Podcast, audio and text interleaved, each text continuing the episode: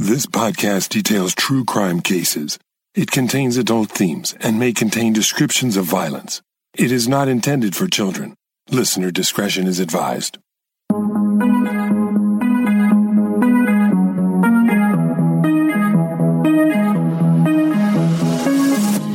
Thank you for joining me for today's episode of Once Upon a Crime. It feels good to be back in the studio getting new episodes out for the month of April.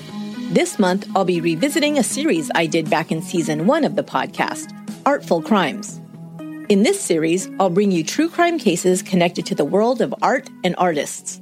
In this episode, an up and coming artist who was connected to a high profile politician becomes the victim of a violent crime. First, a little history to put this case into context.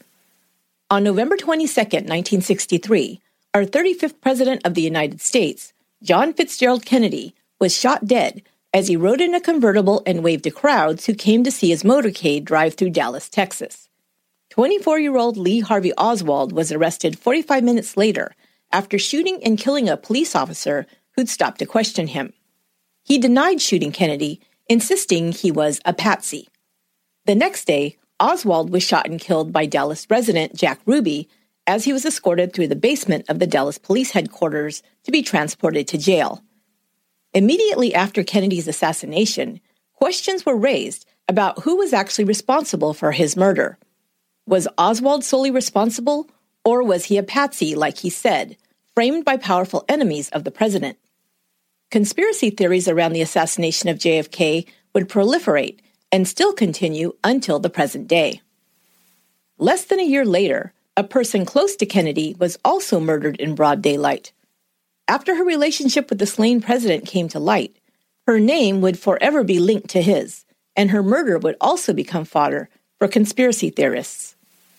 Mary Pinchot Meyer's life and death was, and still is, overshadowed by President Kennedy's, but she lived an interesting and storied life of her own.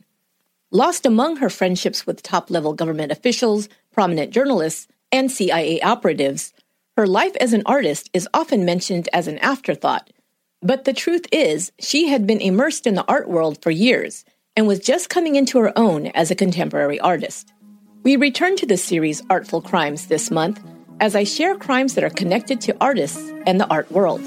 This is Chapter 1 The Murder of Mary Pinchot Meyer.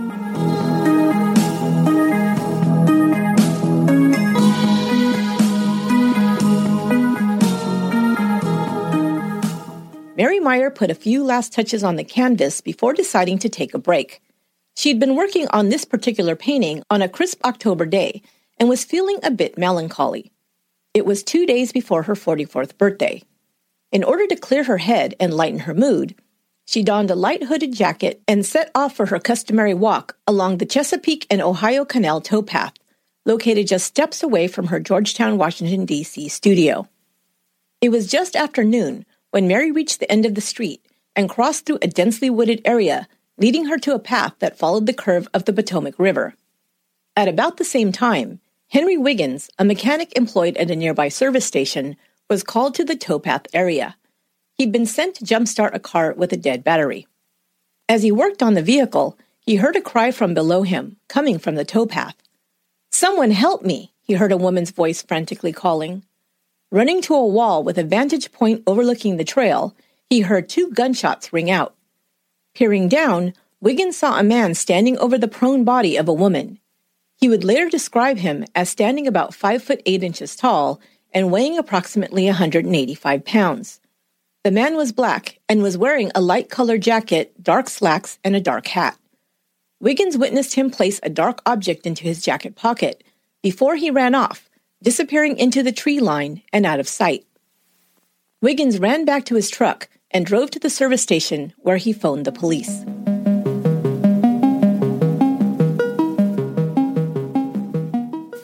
When police arrived, they found the body of Mary Pinchot Meyer lying near the river's edge. She had been shot twice, once in the head at close range. There was evidence that she struggled with her attacker. To investigators, it appeared that Mary had been grabbed from behind and had tried to escape after the first shot, leaving streaks of blood on a nearby tree. She'd then been dragged to the edge of the river, where she was shot a second time in the chest. Officers arrived quickly and within minutes of the reported shooting had worked to seal off all five exits from the towpath so no one could enter or exit. They fanned out and searched the area under the assumption that Mary's murderer was trapped and hiding somewhere along the path. About 40 minutes after the search began, DC Police Detective John Warner encountered a man a quarter of a mile away from the murder scene. The man was walking casually, but appeared to be soaking wet. He was black and wearing dark slacks and a dark cap, which matched the witness description of the shooter. Warner stopped the man and questioned him. He said his name was Raymond Crump Jr. He explained that he had been fishing and had gotten wet when he lost his fishing pole and had gone into the river to retrieve it. Warner noted that Crump was not carrying a fishing pole or tackle box. He asked Crump to point out where he'd been fishing. As Crump walked with the officer down the path to show him, the witness, Henry Wiggins, saw them approach. He called out, pointing to Crump, saying he was the man he saw standing over Mary's body. Crump was arrested on the spot. Mary Meyer's murder appeared to be an open and shut case. But when information about who she was, and more importantly, who she was closely associated with, later came to light, many would speculate that not all was as it appeared in this case. Mary Pinchot Meyer was born on October 20, 1920, in New York City. Her father was Amos Pinchot, a Yale graduate and veteran of the Spanish American War. After earning a law license, he served as Deputy Assistant District Attorney for New York County, and then as a lobbyist for President Theodore Roosevelt. He would later come to criticize the prevalence of corporate money in Republican politics and switch his allegiance to the Democratic Party. Pinchot's ideals would move further to the left and he would become a proponent of the Progressive Party. Mary's mother, Ruth Pickering, was Amos's second wife. After graduating from Vassar College, Ruth moved to New York's Greenwich Village and lived in a communal home with other writers and artists. She wrote articles for left leaning publications like The Nation and The New Republic. Ruth was an early feminist who advocated for women's rights, like the right to vote and access to birth control. Amos and Ruth met when he began associating with leftist writers and thinkers and became a frequent guest of the communal house where she resided. Ruth and Amos found they had many ideals in common, despite their 20 year age difference. They married in 1919. In addition to Mary, the couple had a second daughter in 1924, Antoinette, who was called Tony. Amos also had two children from his first marriage, Rosamond and Gifford. The Pinchots had a Park Avenue apartment in the city and an estate in Milford, Pennsylvania called Grey Towers. Mary and her sister were raised to become socialites, attending exclusive private schools on Manhattan's Upper East Side. At the age of 16, Mary attended a dance at Choate Hall, a private academy in Connecticut. There she met 18 year old John F. Kennedy, a recent graduate of the school. Mary's life included horseback riding lessons and debutante balls before graduating from Vassar with a degree in journalism. Like her mother, Mary became a journalist, writing for the United Press and Mademoiselle. She later became editor of the Atlantic Monthly. In 1944, Mary met Cord Meyer, and they married the following year. Meyer graduated from Yale before serving as a Marine Corps lieutenant in World War II. He was injured during the Battle of Guam, losing his eye in a grenade attack, for which he received the Bronze Star. Meyer's twin brother Quentin was killed at Okinawa. Meyer was also a writer. His war dispatches had been published in the Atlantic. He had lost much in the war, including a brother, so when Meyer returned home, he joined the movement to work towards international peace between countries and served as special assistant for a delegate working to form the United Nations organization. As the Cold War escalated, Meyer lost hope for world peace and became increasingly anti communist. He shifted his focus to defeating communism and joined the CIA in 1951. While with the agency, Meyer is said to have played a role in assassination attempts on foreign leaders suspected of communist aims, wiretapping civilians, and using LSD experimentally on unsuspecting subjects. By 1951, Mary and Cord had three sons Quentin, born in 1945, Michael in 1947, and Mark in 1950. After Meyer began working for the CIA, the family moved from Cambridge, Massachusetts to Washington, D.C. Mary ended her career in journalism after her second child was born. While in New York, she began taking art classes at the Art Students League. When the family relocated, Mary continued to study art at the Cambridge School of Design, focusing on painting. In D.C., the Meyers became well known members of Georgetown Society, hobnobbing with politicians, government officials, and Beltway journalists. In the summer of 1954, the Meyers welcomed new neighbors, newlyweds John F. Kennedy and his wife Jackie. The couples became friendly.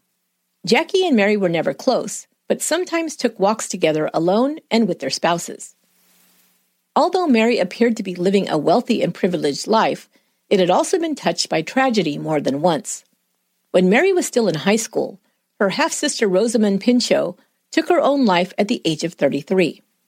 Rosamond, a stage actress and mother of two, had been recently separated from her husband of 10 years when she was found dead in her car of carbon monoxide poisoning. She left behind two suicide notes, the contents of which were never disclosed to the public. Mary's father Amos fell into a deep depression after his daughter's death. Rosamond was his eldest child and reportedly his favorite. In 1942, he cut his own wrists and nearly died. Never fully regaining his health, Amos Pinchot was confined to hospitals and sanatoriums for the remainder of his life. He died of pneumonia in 1944 at the age of 70, the year before Mary's wedding. Tragedy next struck one of Mary's children. In December 1956, nine year old Michael was playing near their home when he was struck by a car and killed. Mary and Cord had already begun to grow apart, and the trauma of losing a child eventually severed the relationship entirely. They filed for divorce in 1958, and Mary and her children moved to Georgetown. Mary began taking her art more seriously after her divorce. Beginning in 1959, she committed herself to painting in earnest. She also immersed herself in Washington, D.C.'s art community. Mary took a volunteer position at the Jefferson Place Gallery, a cooperative gallery opened in 1957 that was dedicated to exhibiting advanced art, color field art, lyrical abstraction, and other contemporary art. It was at the Jefferson Gallery that Mary met Kenneth Noland, a founding member associated with the Washington Color School, a group of six core abstract impressionist artists who primarily worked in color field painting, a form of non representational art that explored ways of using large solid areas of paint. From 1957 to 1974, Color School movement artists created works of vibrant solid colors in rings, circles, and lines. As the Color School movement gained more attention, focus was shifted away from New York City's art scene for the first time, and Washington, D.C. artists earned national recognition. Mary and other women artists also began to receive praise from art critics. She had positioned herself at an important time and place to make her mark. Mary's art was influenced by Kenneth Noland's work, who she became romantically involved with, as well as color field theory in general. Mary's paintings depicted blocky, colorful canvases that engaged the viewer on the materials and technique of the work rather than a pictorial representation. In her biography of Mary Pinchot Meyer, titled A Very Private Woman, author Nina Burleigh described her work this way she painted one large circle with four hues of deep red, each one almost imperceptibly different from the other. In many of her canvases, she favored blue. Still within the formal color field style, she experimented with non geometric curving yin and yang shapes. Mary had been part of the Washington, D.C. scene for years and had influential friends in both the political and art worlds. She was close friends with sculptor Anne Truitt, with whom she had shared an artist studio. Anne was married to journalist James Truitt, who worked for both Life and Time magazines, as well as Art News. Mary's sister Tony was married to Ben Bradlee, one of the most notable journalists in the U.S. after World War II. He served as both managing editor and executive editor of the Washington Post, rising to prominence after publishing the Pentagon Papers, which detailed for the first time the extent of the U.S. government's actions during the Vietnam War the Post reported on information hidden from the American public and lied about to Congress by the Johnson administration. Bradlee was also editor of the Post when two reporters, Bob Woodward and Carl Bernstein, broke the story about the 1972 break in at the Democratic National Committee headquarters at the Watergate office building, a scandal that would bring down the Nixon presidency. Bradlee had been friends with JFK since the 1950s when Kennedy was a senator. They lived in the same neighborhood before he was elected president and ran in the same circles. Through her sister Tony and her brother in law Ben, Mary reconnected with Kennedy. Jack Kennedy, as he was more casually addressed, had been attracted to Mary Meyers since their paths first crossed as neighbors in the mid 1950s. Mary was a beautiful blonde, but more importantly, she was a fascinating woman. She held strong opinions on a number of subjects, from art to politics to the state of the world. Her life as an artist had opened up another world entirely from the one she had shared with Cord. As the wife of a CIA agent, she had effortlessly rubbed elbows with government officials, CIA operatives, and DC's social set.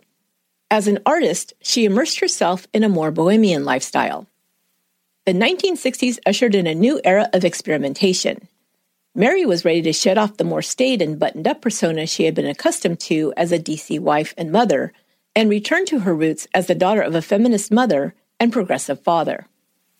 Through her relationship with Kenneth Noland and other artists, Mary was introduced to another lifestyle.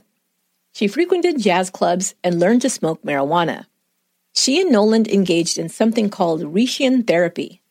Through therapeutic bodywork and other methods, they were guided to, quote, let go of inhibitions and embrace sexual openness. She also became acquainted with Timothy Leary, a clinical psychologist at Harvard University, who was the leading advocate of the use of psychedelic drugs. Leary saw drugs like LSD as a therapeutic tool, believing that mind expanding drugs could help people overcome a number of psychiatric issues if they were monitored and safely guided through the experience by a professional such as himself. Mary Meyer's socialite slash bohemian artist lifestyle excited Jack Kennedy, making her even more desirable in his eyes. He pursued Mary relentlessly for some time. Kennedy was jealous of her relationship with Ken Noland, saying, What does Noland have that I don't?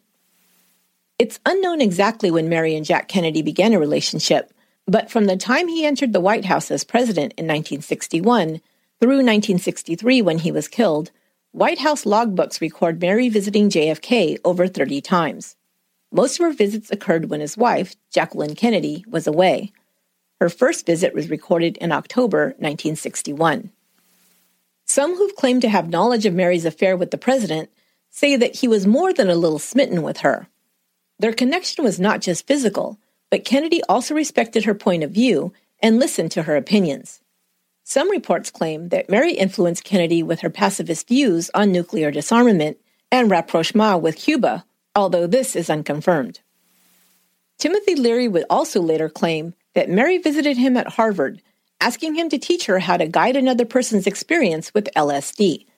Leary offered to mentor her friend, but she told him this was not possible as it was a quote, very influential person who needed to remain anonymous. Some believe that Mary's friend who wanted to experiment with the drug was President Kennedy. There are several accounts by others of Jack Kennedy smoking marijuana with Mary. Whether either of these rumors are true is a question for the ages. What is known for certain, however, is that Kennedy was still imploring Mary to meet him for a rendezvous even up until his final days. A month before his assassination, he wrote her a letter that was never sent, but remained in the possession of his personal secretary, Evelyn Lincoln. The letter suggests that Mary had stopped seeing Kennedy and he was trying to convince her to meet him once more. It reads, quote, Why don't you leave suburbia for once? Come and see me, either here or at the Cape next week or in Boston on the 19th. I know it is unwise, irrational, and that you may hate it. On the other hand, you may not, and I will love it. You say that it's good for me to not get what I want. After all these years, you should give me a more loving answer than that. Why don't you just say yes? Unquote. The letter, written on White House stationery, is simply signed with the letter J. Like the country as a whole, after Kennedy's assassination, Mary Pinchot Meyer grieved deeply. She threw herself even more into her painting, completing several works. However, her art was not often shown. In late 1963, she was given a solo exhibition at the Jefferson Place Gallery. The exhibition was reviewed favorably in the Washington Post, but Mary's accomplishment was bittersweet, as it came out two days after Kennedy's death. In 1964, she received the honor of having her work included in an international exhibition organized by the Pan American Union. But by the time the exhibit opened in Buenos Aires, Mary Pinchot Meyer would be found lying dead on a Washington, D.C. towpath. Raymond Crump Jr. had been arrested for the murder of Mary Pinchot Meyer after being identified by a witness, Henry Wiggins, who claimed to see him standing over Mary's body. A white jacket, matching the description of the assailants, was found lying near the shoreline. It fit Crump perfectly. Crump's wife also identified the jacket as similar to one Crump owned. A second witness came forward the day after the murder. Army Lieutenant William L. Mitchell told investigators that he saw a black man trailing a white woman who he believed was Mary. He described the man the same as Wiggins had, wearing a light colored windbreaker type jacket, dark slacks, and a peaked golf hat. He further described the suspect as similar in height as himself. Lieutenant Mitchell stood 5 foot 8 inches tall. With two eyewitness statements that corroborated one another and matched the description of their suspect in custody, Crump was indicted for murder without a preliminary hearing. The gun used to kill Mary was never found. The alibi that Crump had given police when he was discovered near the towpath soaking wet, that he was fishing and had lost his pole, was contradicted by Crump's neighbor. He told police that he'd watched Crump leave his house that morning wearing a white windbreaker, but carrying no pole or fishing tackle. Crump also didn't produce a tackle box to verify his story. However, there were some holes in the investigator's case. There was nothing linking Crump to the type of weapon used to commit the murder. Mary, after being shot in the head, had bled profusely, but there was no blood on Crump or his clothing. Crump retained W. Johnson Rountree as his defense counsel. Rountree was a formidable opponent in any courtroom. Born in Charlotte, North Carolina in 1914, she would graduate from Spelman College and enter Howard University School of Law on the GI Bill. She was one of 40 African American women chosen to serve as officers in the newly formed Women's Army Auxiliary Corps during World War II. She became a well known figure in the fight for African American civil rights, winning a case against the Interstate Commerce Commission in 1955, the first bus desegregation case brought before the Commission. Rountree opened a law practice in Washington, D.C., with a partner, Julius Robertson. They sought justice for their black clients in civil and criminal matters when many U.S. courtrooms were still segregated. When Ray Crump was charged with the murder of Mary Pinchot Meyer in 1964, Rountree took on his case for the fee of $1. When the murder trial commenced, federal prosecutors called 27 witnesses and entered over 50 exhibits to prove their largely circumstantial case against Crump. Rountree, in contrast, called only three witnesses and entered just a single exhibit. Her defense of Crump consisted of just two main arguments. She first called into question the eyewitness testimony. Both Henry Wiggins and Lieutenant Mitchell had described Mary's assailant as standing 5 foot 8 inches tall and weighing about 185 pounds. Crump, she pointed out, was only 5 foot 3. He also weighed 50 pounds less than the man the witnesses claimed to have seen that day. The defense also got Wiggins to admit that he'd only glimpsed the man for a moment and could not with 100% certainty say it was Crump. Mitchell also was not able to positively identify the man he saw as Crump. Furthermore, Rountree produced a map of the area to refute the claim that all the exits to the towpath had been sealed off by police. On the stand, officers were forced to admit that other exits had been available and may have been used by the killer to make his getaway. After a short 20 minute closing argument, the defense rested, and the case went to the jury on July 29, 1965. They deliberated for 11 hours, first sending word to the judge that they were deadlocked 8 to 4. They were instructed to continue deliberations and try to reach a verdict. They did, and returned one of not guilty. Crump was acquitted of all charges.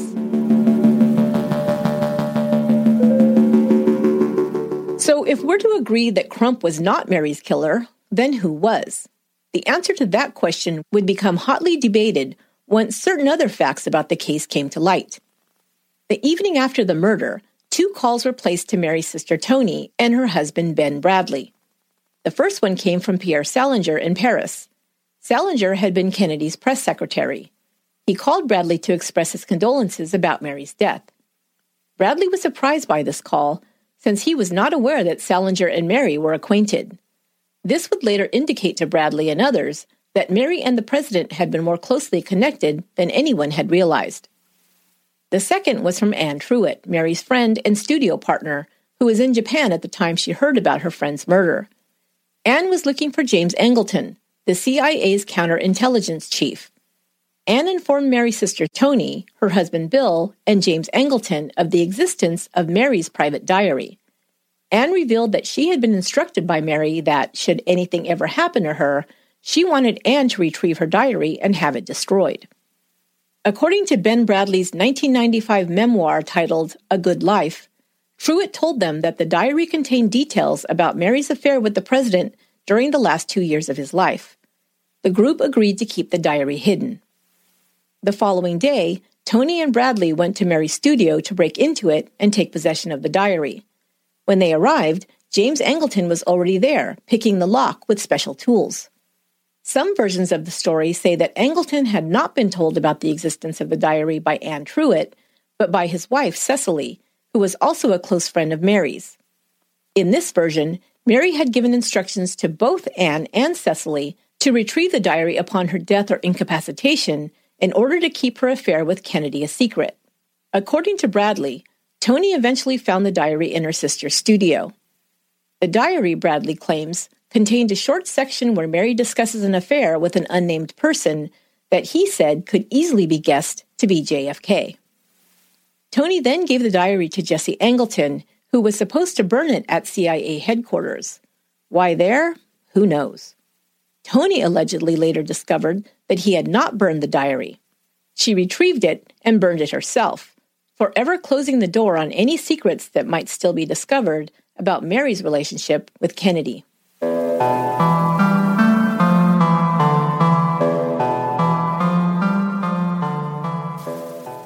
When the story about the hidden diary was revealed to the public years later, the mysterious death of Mary Pinchot Meyer became the focus of conspiracy theories.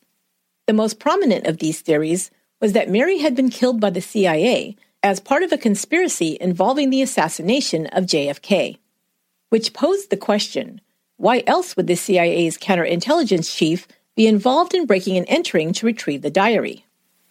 Some speculated that Kennedy may have shared classified information with Mary during their trysts, and this knowledge made her a target of the CIA. Also, because some had come to believe there was still a question about who had killed Kennedy and for what reason, the next leap made by conspiracy theorists was that Mary had inside information about the assassination and or cover-up. There were also arguments made against her murder having been orchestrated by the CIA. Wiggins heard Mary cry out for help. An assassin trained by the CIA would be able to sneak up on a target and eliminate them without giving them time to react, one argument states.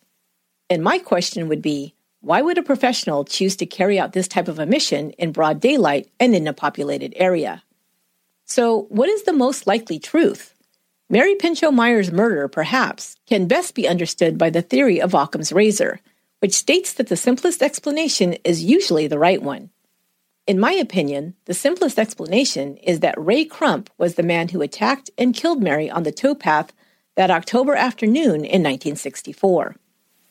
We know that eyewitness testimony is often faulty, and accounts can vary widely. However, while both witnesses got the height and weight of the perpetrator incorrect, the clothing he was wearing was described almost exactly by both men.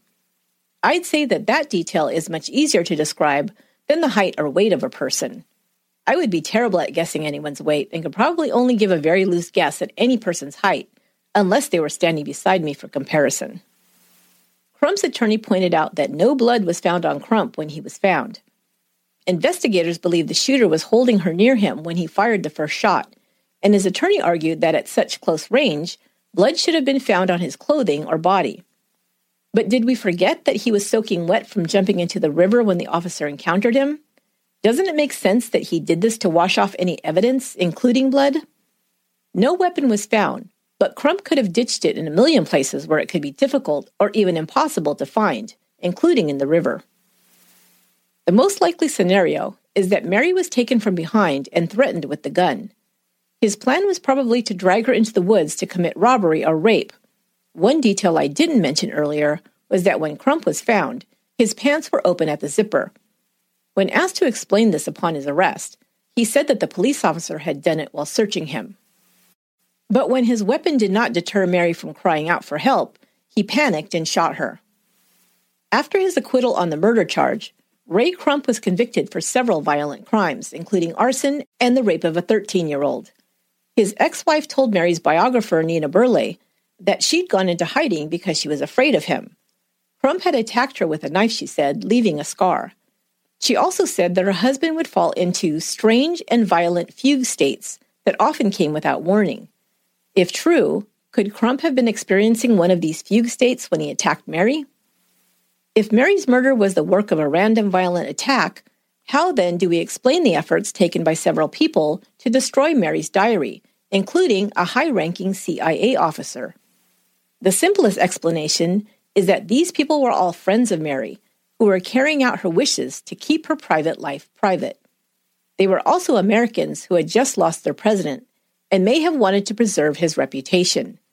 Or perhaps they wished to save his wife, Jacqueline Kennedy, from the pain and embarrassment of such a secret being revealed.